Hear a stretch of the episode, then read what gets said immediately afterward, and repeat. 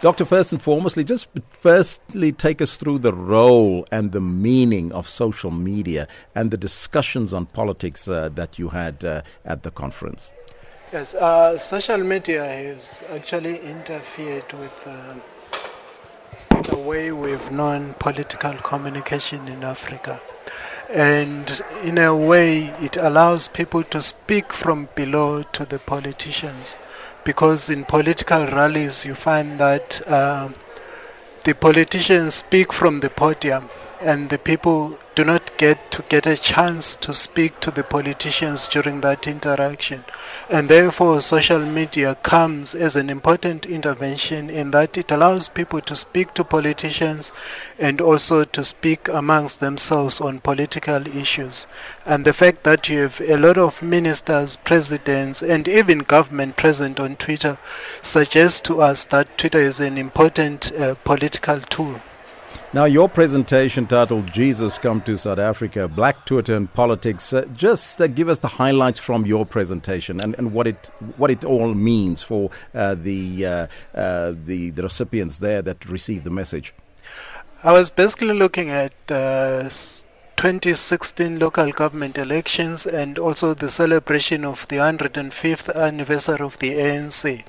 And remember, President Zuma once said that ANC will lose uh, will cease to govern only when Jesus comes. Mm. And when we got the 2016 election results from the local government, we found that ANC was sort of on shaky ground in many different places. And then Black Twitter started playing along or around Zuma's pronouncement and you had images of Jesus arriving in Johannesburg, you had images of Jesus on the freeway uh, with Zwelinzima Vavi saying that if he's not delayed by the e-tolls, he will be in Tshwane very soon and the like. Mm.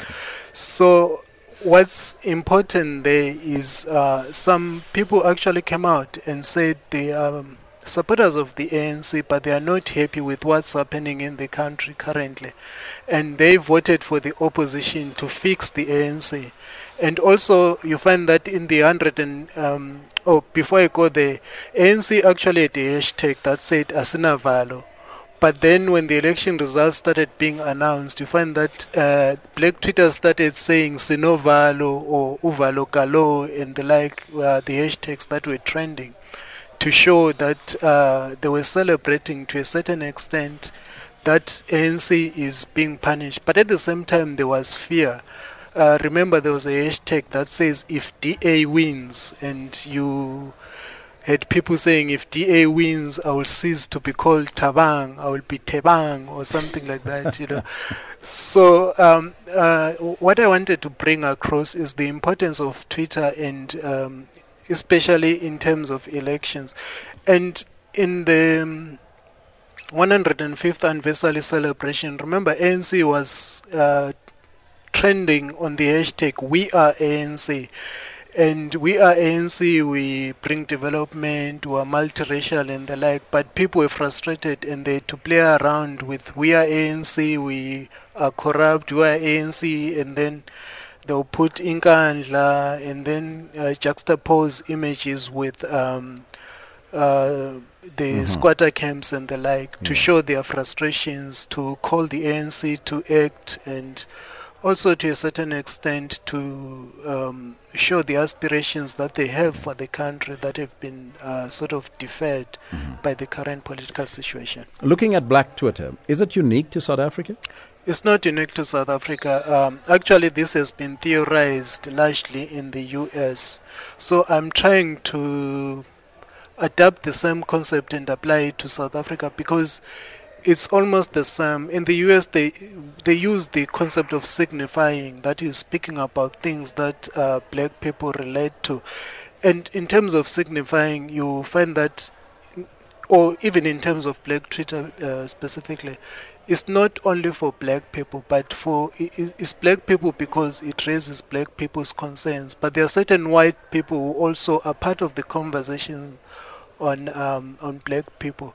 So when you talk of Uvalo Galo, for instance, it's a play around uh, with Uvalo and an English word galore, which means that Uvalo is all over the place. ANC is afraid, and you know. Mm. Yes. Your, your main study or, or, your main findings from, from the study that you've conducted, uh, what were they? The main findings were that your vote is your secret, but you find that people sort of told us who they voted for and why. Usually, people don't give reasons for voting for a certain political party. But the important thing that I found is people voted against the ANC because of what is happening within the ANC now. And secondly, that uh, political parties actually have have to invest in social media. You, you need to have a social media department within a political party, fully funded, fledged, and manned or humaned, so so that you, you can easily reach out to to, to, to your constituencies, and also um, social media allows politicians, office holders to speak with the ordinary citizens. Look at Fikile Mbalula, for instance, always active on Twitter, uh, even getting some complaints about what the police are not doing well, and then he's mm-hmm. reacting on that. So politicians. Right and citizens get to interact on social media, and that is quite important. Unfortunately, Doctor, we ran out of time there, but thank you so much for your contribution. Uh, that was the research fellow at the University of Johannesburg, Dr. Shepherd Mpofu.